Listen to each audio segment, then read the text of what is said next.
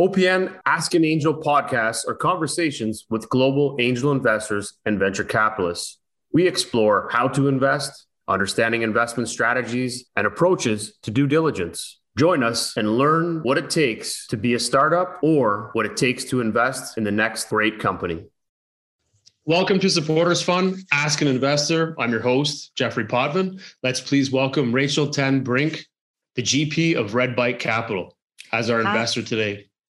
Hi, thank you. Delighted to be here. Awesome. We're so excited to have you join us today, Rachel, for many reasons. But the biggest one for me is that you have been a branding mogul for so long jumped into entrepreneurship and then now running a fund. You've got like the trifecta effect going here. You've got all sectors. It's just amazing. And the way we like to start our show off is we like to learn a bit more about yourself. So maybe you could share a little bit about your time from way back in gillette schooling all that great stuff all the things that you've done to where you are today with the fund. And then we're going to interject and we want to know one question one thing about you that nobody would know. Uh-huh. Okay. So, in terms of my background, uh, you know, I, I I'm originally from Costa Rica. My parents were Cuban immigrants, left right when Castro came. Uh, I was born and raised in Costa Rica and came when I was 18 to the States to go to college. Um, my career really started at Gillette, and I think there's a lot to learn from a very classical CPG training, to your point about understanding brands and building distribution and building products for mass appeal. So started my career at Gillette. From there, did my MBA at Columbia, and then spent the next 15 years of my career building billion dollar brands. I was at Estee Lauder, I was at L'Oreal, I was at Elizabeth Arden. And around 2014, I met my co founders, um, and we started a company called Scentbird that's a subscription service for fragrances. We really thought about uh, the category and you know the way you bought the ca- the fragrance category was you know very broken very confusing very much driven by what the manufacturers wanted and not what the consumers wanted so um, Scentbird was an incredible ride. We were backed by Y Combinator. We raised almost uh, $30 million in venture. Um, my job specifically as one of the four founders was growth and revenue. So on the growth side, I like to joke that there isn't a marketing tactic that hasn't that I haven't tried. So if you want to talk paid social, if you want to talk influencers, affiliate, podcast, radio, TV, you name it, subways. Um, I've literally tried them all. Uh, not all of them work. Some of them do very well. Um, and then on the growth side, it was really thinking through you CAC to LTV ratio, unit economics. How do you build a sustainable business model? And so for Scentbird, a big piece of that was the biz dev side of it, the B2B relationship. So built partnerships with 74 brands, everybody from a Coty to a Macy's to a Glossier. And company's done extremely well. Uh, it's close to half a million monthly paying subscribers at this point and still scaling and doing great.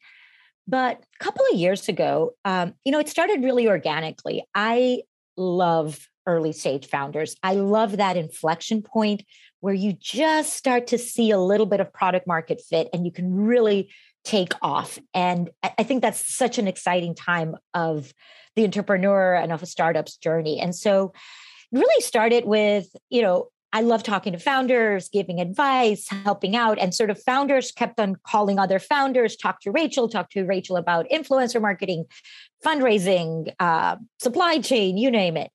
And at some moment, I sort of took a breath and realized, oh my God, I have incredible deal flow.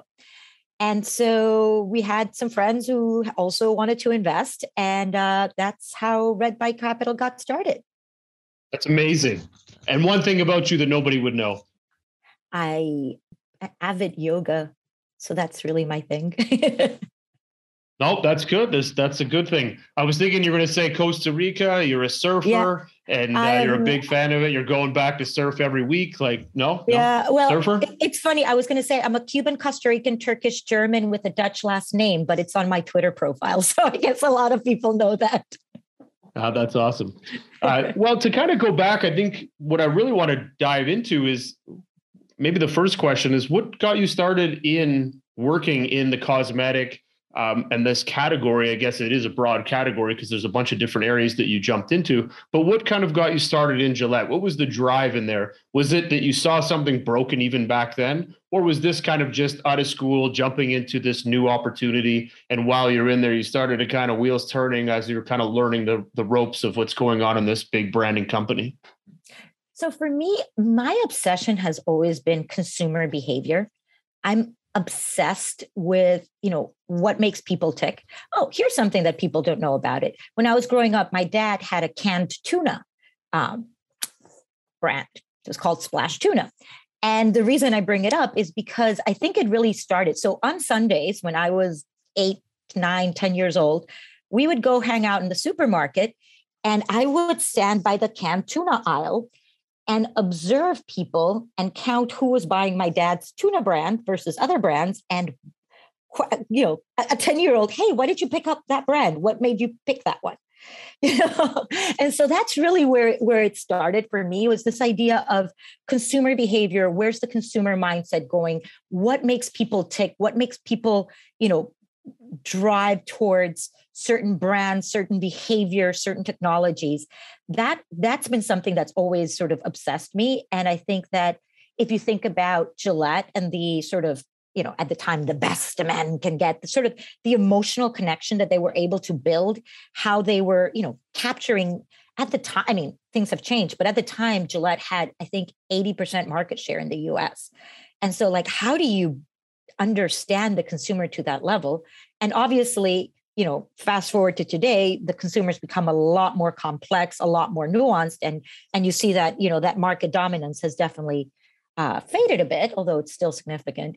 Uh, but that's really something that i've always been obsessed with is you know the cons- the future of consumer where is the consumer going what is driving them? That's really what what made me start in that journey that's a that's a great kind of segue to that entrepreneurship world as well. So you were learning kind of in the background from what your father was putting into a brand, what he was putting into the business. You were on the front front lines working that counter, if you will, and making sure people were picking that brand, but collecting data in the background in your own mind on why and how this was going to work. And the word I love the most that you said about in all of this was you were obsessed and I think that this is a really defining moment for any entrepreneur is that they are obsessed with learning something. They're obsessed with changing the world. They're obsessed with fixing a problem. And that I think really defines entrepreneurship on what makes you great or what makes you strive to get to greatness.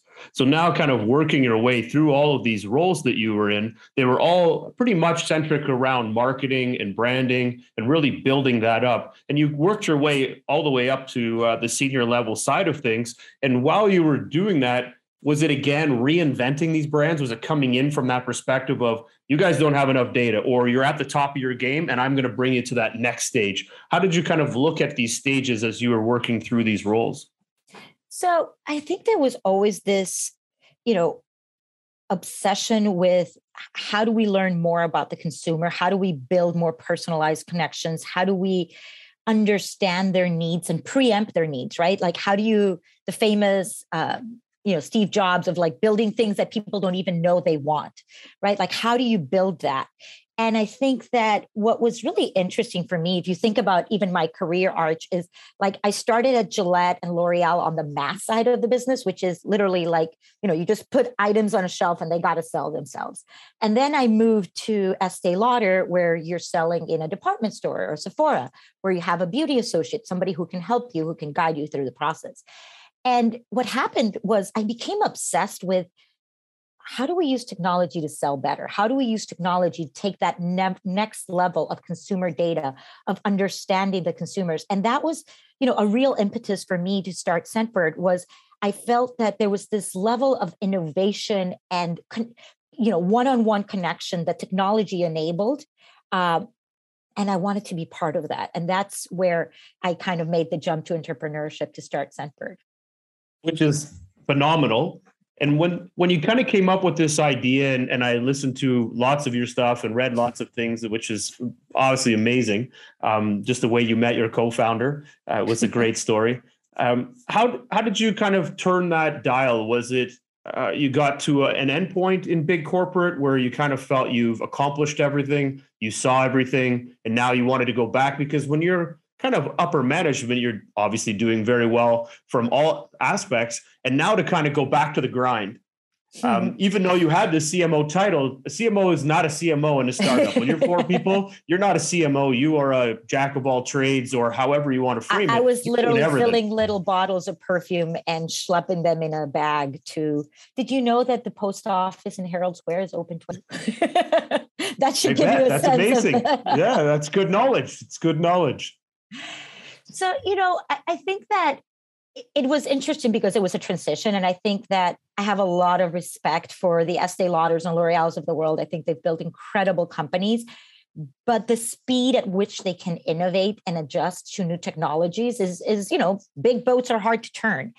And so at some point, I found myself, at the time, I was actually working for Elizabeth Arden and I was working on a special project for the CMO. And I negotiated so that I could have Fridays off. And I figured, okay, Fridays I'll do projects for startups. Uh, maybe I'll just be a consultant. And you know, within very quickly realized that startups are terrible consulting projects because A, they have no money to pay you.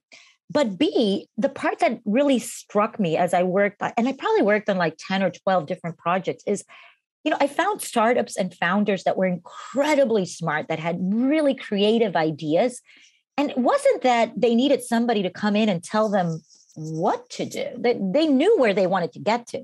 But that journey from point A to point B, it was actually getting them there.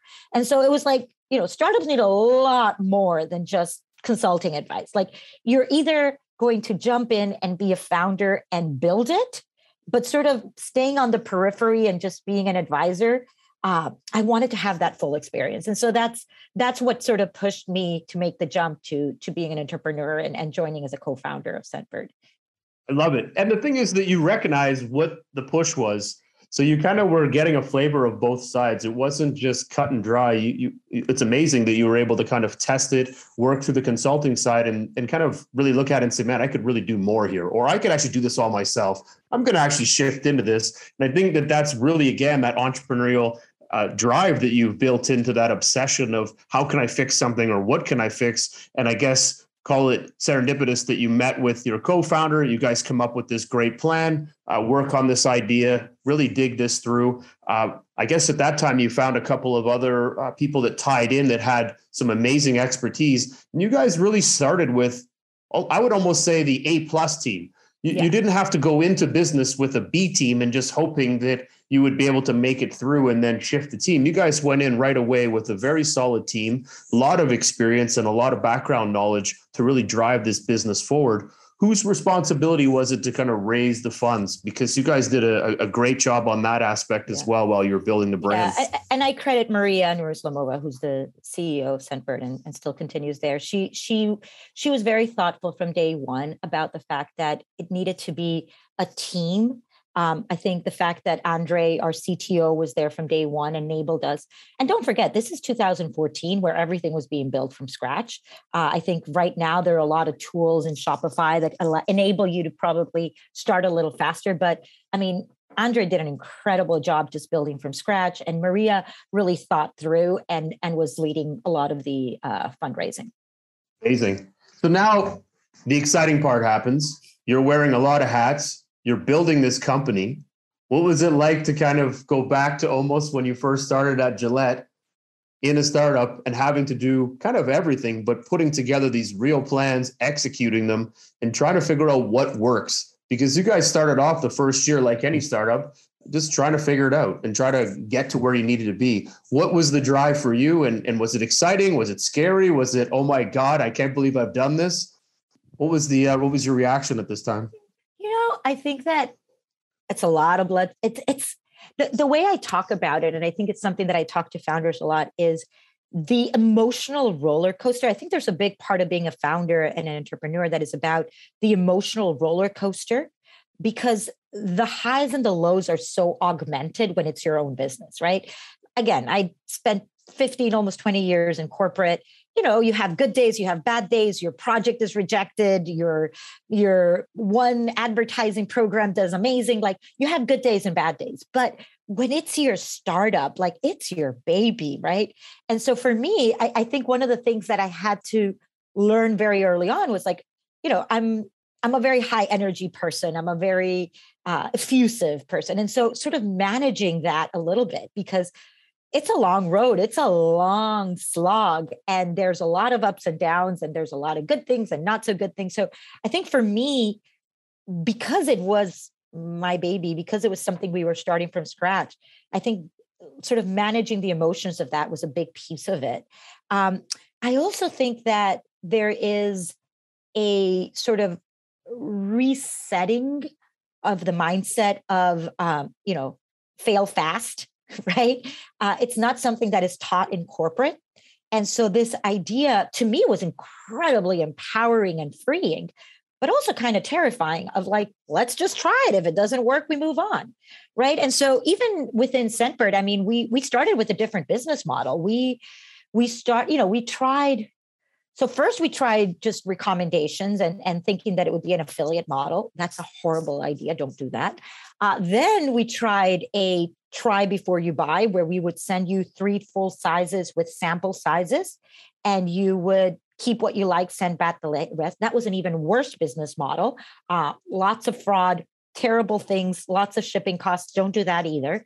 And finally, we we landed upon the the subscription model, which is where where the company is today but you know even that of that level of iteration and shifting and having the openness and sort of the you know it's something i always talk about like the most successful founders have this you know innately kind of opposite push and pull where on the one hand they need to believe you know so much in their business they're going to bash through walls but on the other hand they need to be humble enough and sort of thoughtful and just listen, right? Listen to your customers, such a that you can pivot, that you can integrate feedback, that you can evolve, and sort of having that push and pull.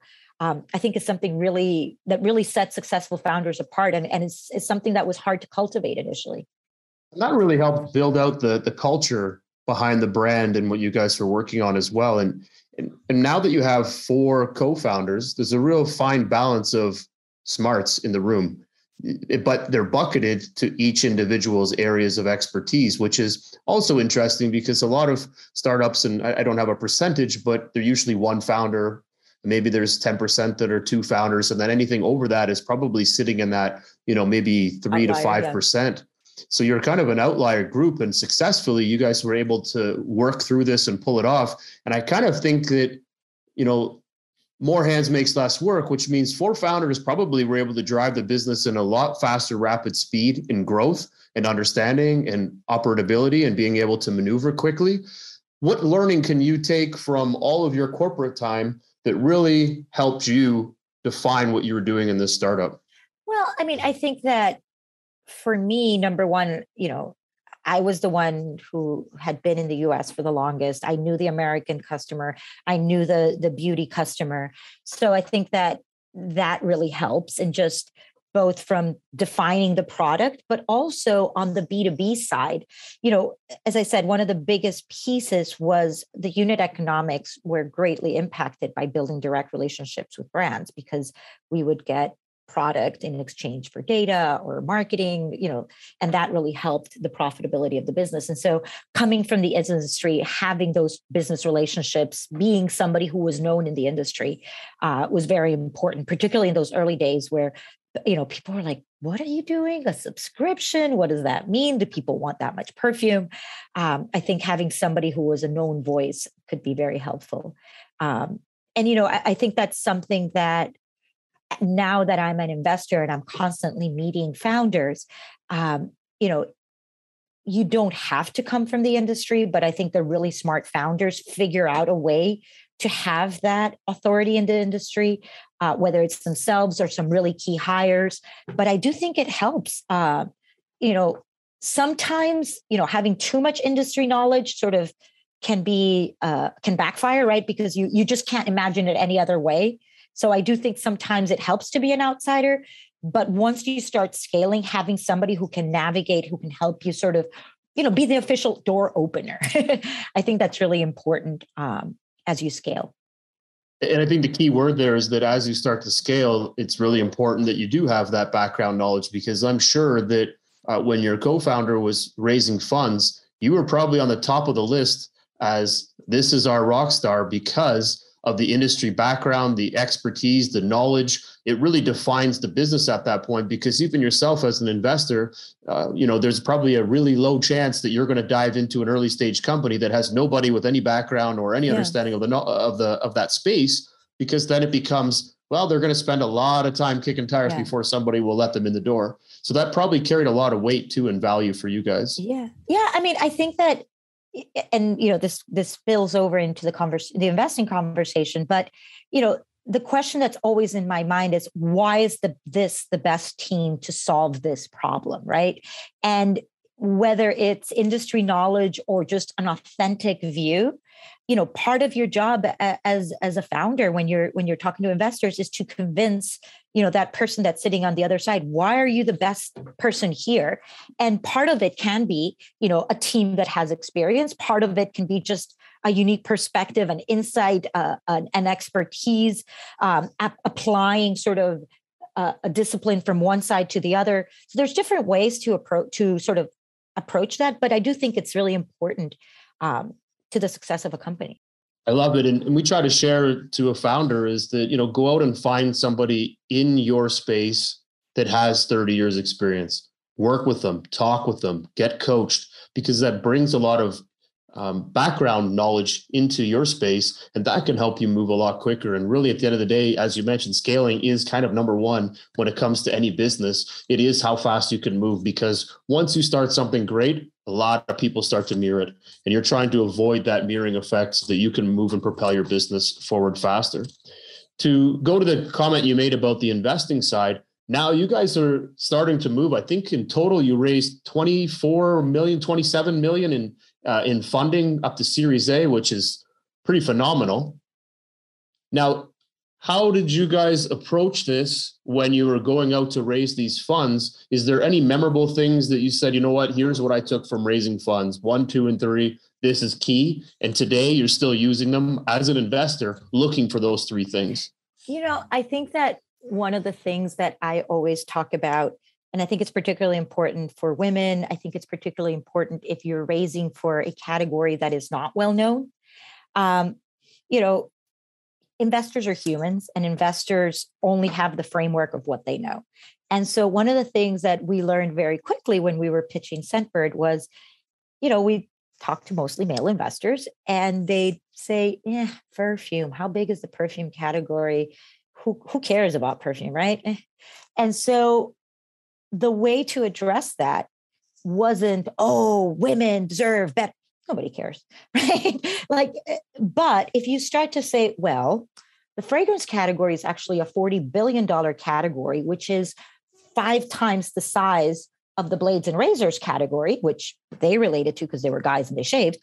Oh, all of a sudden you start to think, ah, this category is kind of interesting. This is actually pretty big right? And so that's one of the pieces that we learned very quickly is i think for founders you know to really think about like that total addressable market giving a reference point making it something that's relatable um, because you know founders only again investors only know what they know. And so help them sort of see the big opportunity in what you're doing. I think that that that was a real lesson that we learned. Um, i think the other one was sort of thinking through why why was it a technology company? How were we integrating technology? And clearly articulating that value proposition. Um, I think, you know, whereas obviously it's a fragrance company, it's also a data company. The amount of information that you gather from customers, what fragrance, you know, they get to pick a fragrance every month. What fragrance did they like? Did they review it positively or negatively? Uh, what were the emotions? There's incredible um, rich data that we could uh, leverage. And so understanding sort of the full value proposition of what you're building, I think is also important. Love it. And one, I was a huge fan of this of your brand and this business, and the reason being is that I had the same kind of um, as a youth. I didn't like these massive bottles of cologne. Uh, I didn't like to have the same scent. So to me, it bothered me that this is all I could get, or I got the little tiny vial that you touched once and it was done, and you're like, this yeah. is kind of useless. So I do, I liked how you guys approached the market. I like how you tested a lot of these different variables too, from the different ways to to run the SaaS model and find the one that stuck best with your consumers.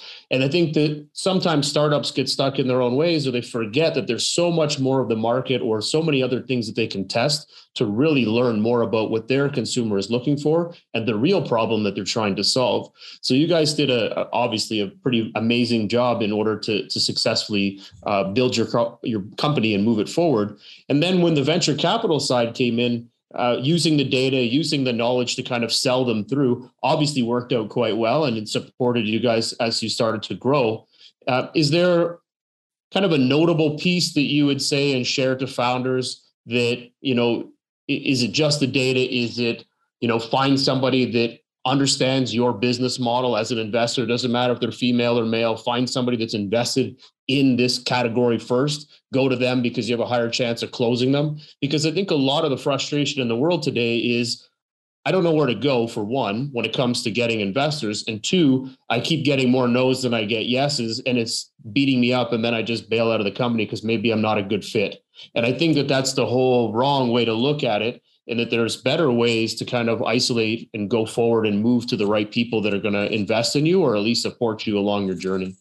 So I think that so many thoughts there. So, first of all, um, I think you almost have to prepare yourself and kind of it's like a little bit of, a, of an internal game. Get to the no fast. Like the piece of advice i would give you on that like feeling beat up and it's it is going to be mostly no's right? Like the reality is as a vc now that i sit on the other side i probably see a hundred companies and invest in one. That's probably the ratio that we invested and i think that's pretty typical of of venture capitalists. We're all looking for that outlier. We all have to fall in love and believe that this is that billion dollar plus plus plus whatever. Now it's 10 million billion i don't know uh, opportunity. So i think that as a founder you just have to be um, it's almost like if you go in with the expectation that you're just going to get through this it's a lot easier. So i think that's the first thing is being very realistic about your sort of the, the metrics. And the other piece of it is you know, don't waste your time. Uh, you know, I appreciate founders that ask me, like, what's your average check size? Where do you invest? Do you invest pre revenue? Do you like, you know, cut through? Because frankly, uh, it's better for you and for the for the investor if they're not a fit they're not a fit move on build a relationship don't burn bridges just say thank you and move on um, maybe it's for the next round that's all good so I think that's that's a really important piece. And then you asked me another question about um, the the ability, sort of the, the lessons on the fundraising. Correct. So so I think that oh, in terms of like finding your tribe and finding your people. So listen, first and foremost, traction matters. Like I gotta, I, you know, I, I'm gonna be brutal here, but like talk is great, potential is great, but like do, right? Like build things people want. I think, you know, I am, we went through Y Combinator. It was very much a, a forming piece of my journey as an entrepreneur. And I very much believe, you know, their philosophy just like get it out there, you know, build, do things that don't scale, show some traction, get things done. So that's the first piece of advice I would say is that, you know, at at some point very very soon like start to show traction start to show support. And you know if you can't yet show sales what else can you show? How else can you show progress? I think that's really really important and something that you know sometimes i'll get pitched by founders and and they get so lost in sort of the romance of the brand or the the vision of the idea. What have you done and how do you plan to make money? Like very fundamental questions like that I think that's don't look side of that. Make sure you're you're kind of nailing that piece.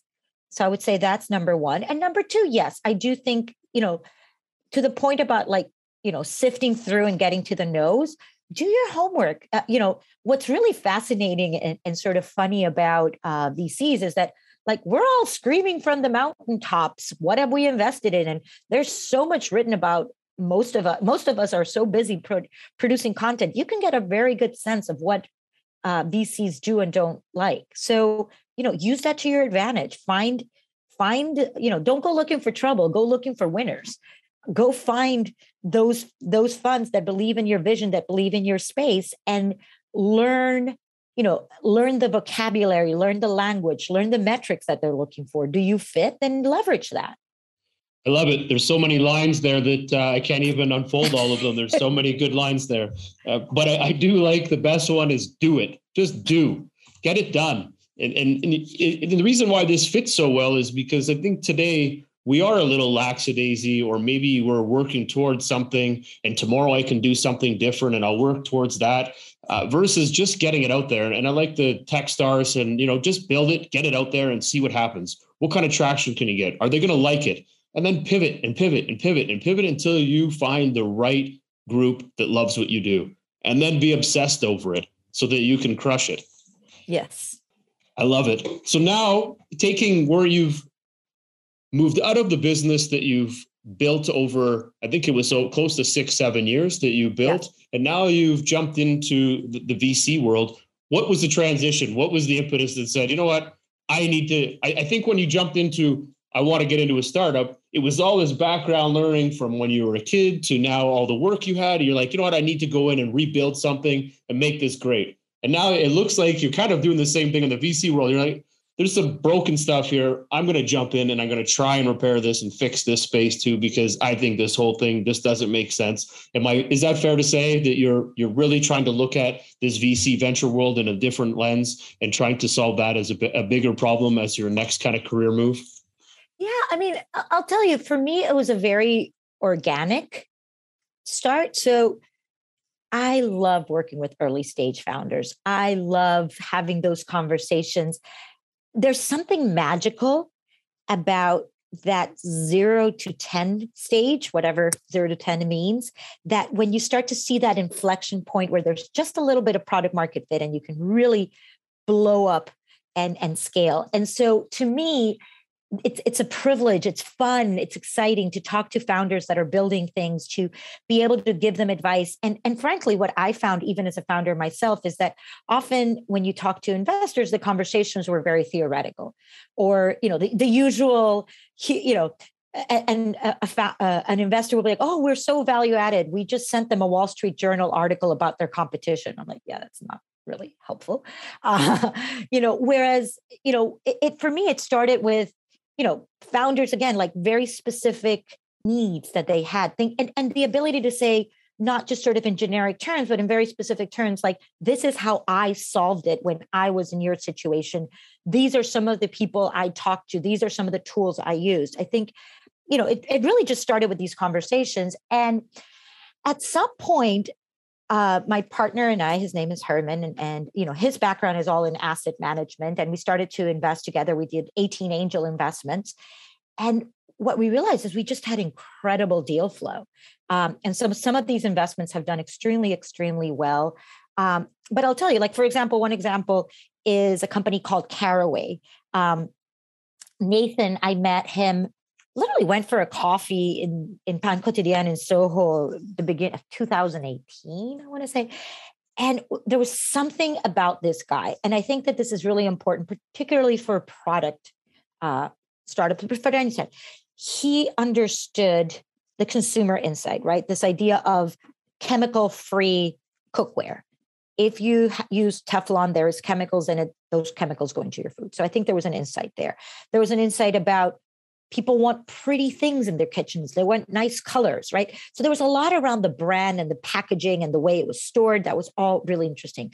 But the real differentiator and i think one of the things that i i think a lot where like there's all this 75% that is acquisition retention right? How do you build that flywheel of the marketing? And then supply chain unit economics. And the fact that he had the whole picture that made me so excited. So that's like the type of, of companies that we angel invested. So, anyways, going back to to Red Bike Capital, so we did those over like a period of about two years. And what ended up happening is, you know, we have friends who have a little money and they'd be like, wow, we we want to, you know, we want in on these companies. These are, you know, you have incredible deal flow. You're seeing these incredible companies. They're doing amazing. Can we put in a little money? And initially, I was like, sure, I'll, I'll go talk to the founder for you. Um, no problem. And, you know, founders would, you know, it happened to us two or three times where founders be like, look, we love you. We, Rachel, we we want to give you a bigger allocation. We want you more involved in the company but we don't want the random people in the cap table. And so, you know, and after it happened a couple of times, I was like, okay, so here's where the opportunity is. Um, and that's how we came up with sort of the the seedling of the idea that became Red Bike Capital. Oh, that's a great story.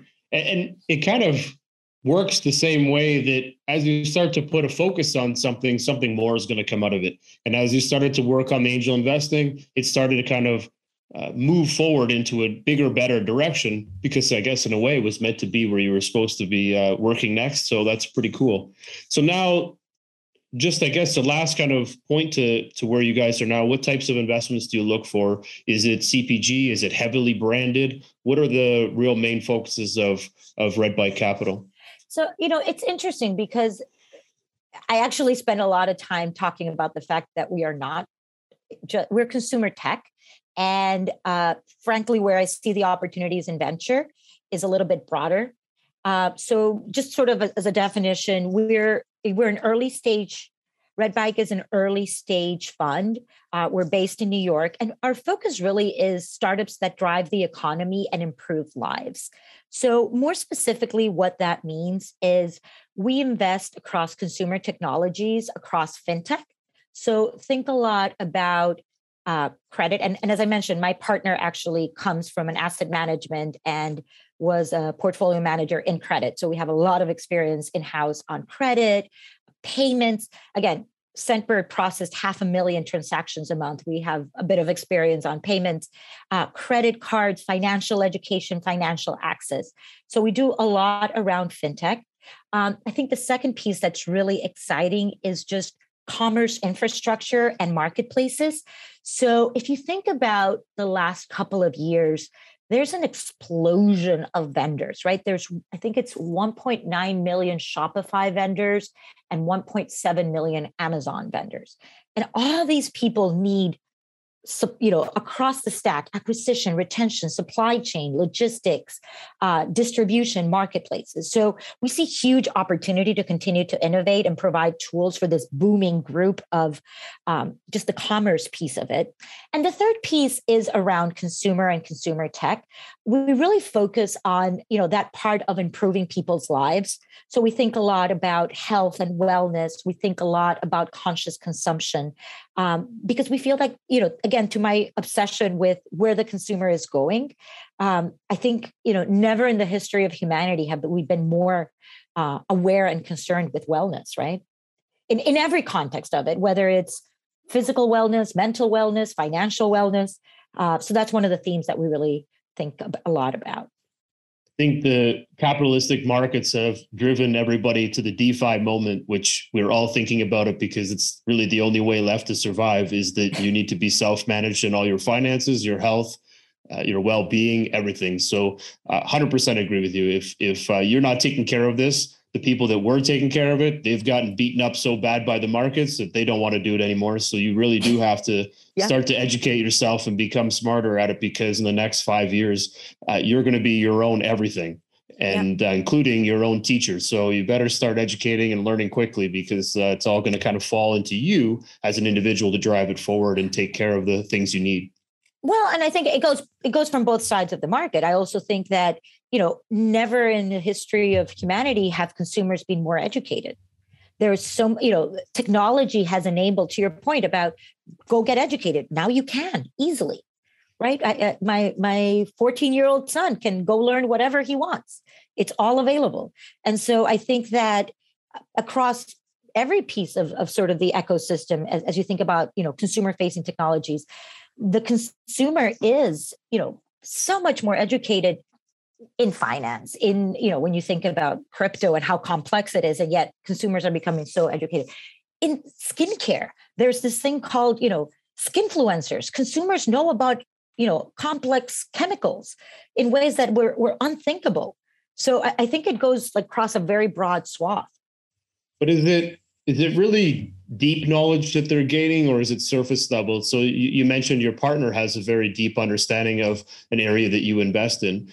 Do i expect that everybody in the finance world now has that same experience because they went and watched a youtube video? I'm going to kind of guess that yeah. that's a no but um, i think it's surface level which is to everybody else probably seems like they're now a god in education and knowledge but i think there's still a lack of uh, expertise and i think that that's where you're going to find a big difference is that people will have surface level knowledge but they'll never be the expert and the unfortunate is they'll feel they're an expert until they lose all their money on bitcoin and then they realize wow, I really did need some help, or I did need yeah. somebody else to drive me in this space. So I, I think there still has to be that professional. You're still looking for that person that understands something better. But I think now it's that instead of being oblivious to everything, you now have at least a high level understanding, which I think is better than nothing. And I think that that's helping people really push forward in this innovation world, which is the reason why innovation is changing so quickly because people are taking that little bit of knowledge and changing the world with it. And I think that's what makes this whole thing phenomenal. Yeah. Yeah. And I think that, you know, to your point, look, I think you have to be infinitely optimistic to be a venture capitalist, but, but, uh, buyer beware. I do think that you know you have to be smart as a consumer. You have to be smart as a venture capitalist. You have to sort of to your point about sort of surface level knowledge uh, if it's too good to be true, it probably is, right? it's it's uh I think there is that you know optimism and that access to information that's very very positive. But i also think we're all to your point we're all responsible for our own well-being and we all have to sort of invest in that piece of it wholeheartedly agree 100% it's time that people do step up all around and start to learn about a little bit about everything so that they can uh, take life I guess, by the hand and move it forward. So very well shared. We're going to kind of now transition into kind of a we'll call it a case study, but kind of interested if you know if there's there is a case study that you could share with us uh, around a founder um, and really share to the audience what it what it takes for an entrepreneur to be an entrepreneur uh, and maybe it's a, a, story of something that you went through or another startup that you work with but really trying to understand what um, an example, I guess, of what it takes to be a founder and you know breaking the odds and winning or maybe failing. But we like great heartfelt stories. So, is there something that you can really share that defines what it takes to be an entrepreneur? Well, I will tell you. You know, I'll talk about one of our one of our first investments is a company called Trustate. And I think what's interesting about this story is that we met the founders very, very early in the journey. And you know, initially they both had other jobs. Initially, they sort of had a germ of an idea. And it's an interesting one. So it's an estate settlement platform so that you can settle your estate at the click of a button. So think TurboTax for estate. So, um, you know, the reason I was attracted to it is I personally had gone through the experience with my uncle uh, who passed away. And you know, I love my uncle, but I didn't have an idea of where his 401k was or or any of those information. And what you realize is, you know, if you have a hundred million dollars, you're good. You have people, they will deal with it. But for most people, when you have estates, you know, the people dealing with it are lawyers, insurance, the family. It's very complex. And it's really sort of stuck in the 90s. And you have to like go on the phone and say, hey, I need to do this. Um, so I thought the, the insight was so interesting of just sort of applying technology to something that and what i you know personally loved is you know it's really improving people's lives I, having dealt with it it's it's a very difficult time and making it better it's also not trendy right like people aren't going to stop dying right? it's not an optional one. But what was interesting was sort of the journey of the founder so when we started they both had other jobs. They were sort of just going down the the, the process. And you know one of the things that we I, I really pushed them hard on was you know they had the vision they had the idea but to the conversation that we had earlier about sort of building the founding team they didn't have the technology uh, element. They didn't have a cto and they were sort of outsourcing. And i said guys you have got to get that piece in. Um, and so you know over conversations about six months uh, eventually they did uh, raise the money that we're looking part and we were part of the fundraise. But what was really exciting is that the people who led the team was another uh, fund called Impression Ventures, and they are very tech focused. They're entrepreneurs themselves. And what I've seen is, you know, going back to the founders, is sort of a transformation in how they've accelerated the company, how they've changed, um, how they think about building. It's really exciting when when a founder sort of you know, I think there was a point where they were like, do I quit my job? And then they did. And then do I go for this? And they did. And then they started to bring in the right people and what that can do to accelerate your business. I think that's a really exciting. And, and, and I think as a founder, you really have to think about that. Like, what's your unlock? What takes you to that next level? I love that. And, you know, there's a lot of companies that have been successful and they were still working full-time jobs and then they switched over and you know took it to the moon. So i think there's a lot to say about managing risk and i think sometimes we may forget the risk part of it. We just dive all in thinking this is it and we don't realize that there is a lot of other stuff packed into this that we didn't pay attention to or didn't see or didn't listen to in a podcast and oh my god i need some help. So this is yeah. great that they took that approach and it's very stable but at the same time i'm sure they're doing very well. So that's a that's a great story all right, we're going to switch over to our rapid fire questions, and we're almost there. Okay, let's do this. All right, here we go. So you're going to pick one or the other coming from an investor standpoint. Founder or co founder? Founder. Unicorn or a four year 10x exit? Four year 10x. Tech or CPG? Tech. NFT or Web 3.0? Web 3.0. AI or blockchain? Blockchain. First time founder or second, third time founder? Second, third time founder. First money in or Series A? First money in. Angel or VC? VC. Board seat or observer? Whatever I can be most helpful with. I like it. Safe or convertible note? Ideally convertible note, but we'll look at both. Okay. Lead or follow? We'll do both. Equity or interest payments? Equity. Favorite part of investing? Founders. Number of companies investing per year? We're doing about one a month, so 12. Sick. I love it. preferred terms? Um, what do you, yes. Uh, well, preferred terms, I, I, guess, if you're looking at it from, uh, you'll do, as you mentioned, convertible note. You'll do convertible notes, so yeah.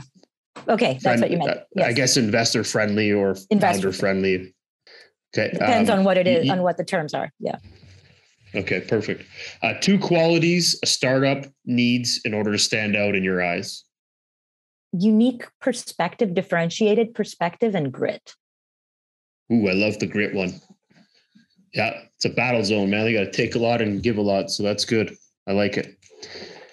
Okay, we're going to now pop into the personal side. Book or movie? Book.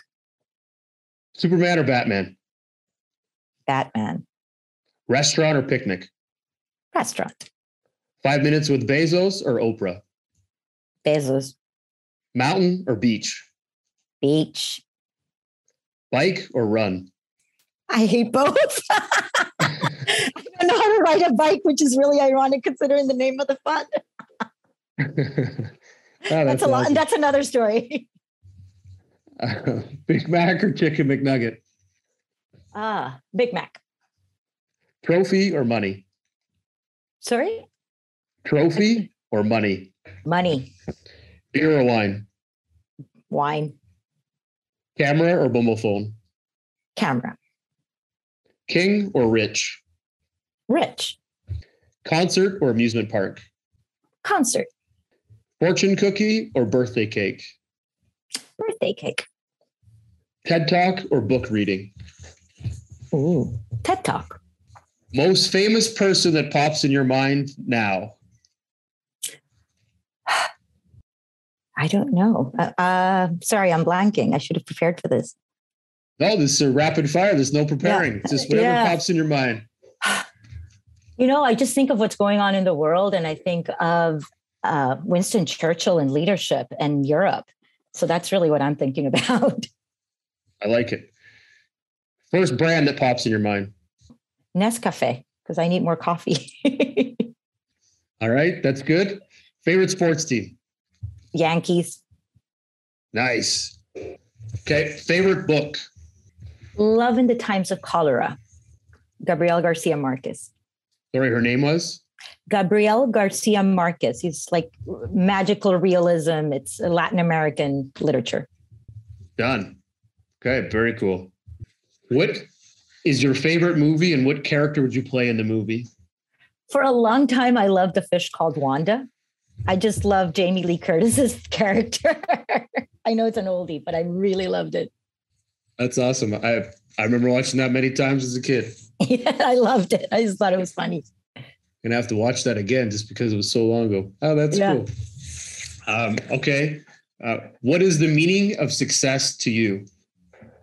Legacy. I think uh, success is about what you leave behind, how you leave the world, how you live those people that mean something to you. I think for me, the legacy piece is really important.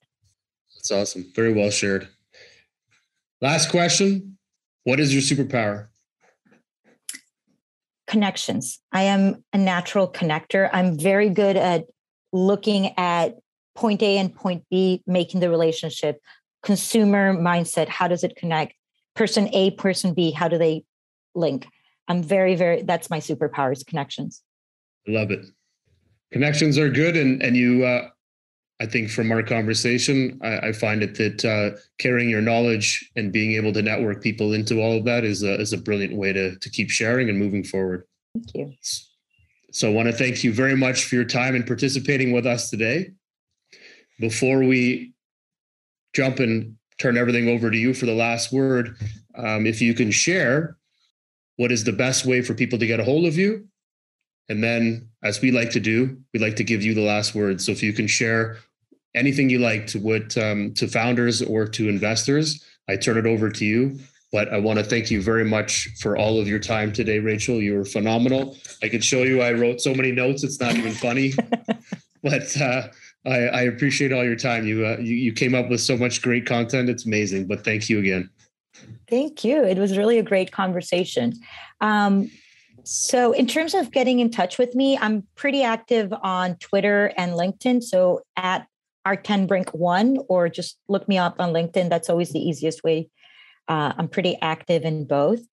And I think, in terms of um, advice, I mean, I think a lot about the founder journey. I think that uh, it's a tough road, it's a lonely road, but it's such a rewarding road. And so, you know keep building keep believing keep thinking keep challenging keep sort of innovating and pushing. Uh, find those believers find those investors that are going to be in your um, corner not only in the good times but also in the hard times because there will come. Um, i think it's really important be thoughtful about you know who you bring into your cap table. Think about you know sort of the diversity of perspective, the diversity of experience. Um, you know, as we were talking about building teams, I think all of those are really important. And and I think I, I hope you know whoever's listening that they build great companies. Brilliant. I love it. Rachel, phenomenal. Thank you very much again for all your time today. Uh, all of your advice and everything you shared. It was very well uh, shared. Thank you. Thank you. Oh, that was awesome. I really enjoyed having the conversation with Rachel for many reasons because like the trifecta effect of working in big corporate, working for a startup, and then going on and becoming a GP and running uh, investments. But I just loved all of her insights. A lot of great, a lot of great uh, lines that she utilized um, that really defined startups and investing. Fantastic, you know. Um, you know, try and move on. That was one of them. Be obsessed. I love that one. Be obsessed. You know, that's that fifth gear. We all need to have that fifth gear if you want to be really crushing it in anything you do. Uh, build things that people want, show traction, get things done, do. Man, love those lines. All fantastic. Uh, so much there to unpack.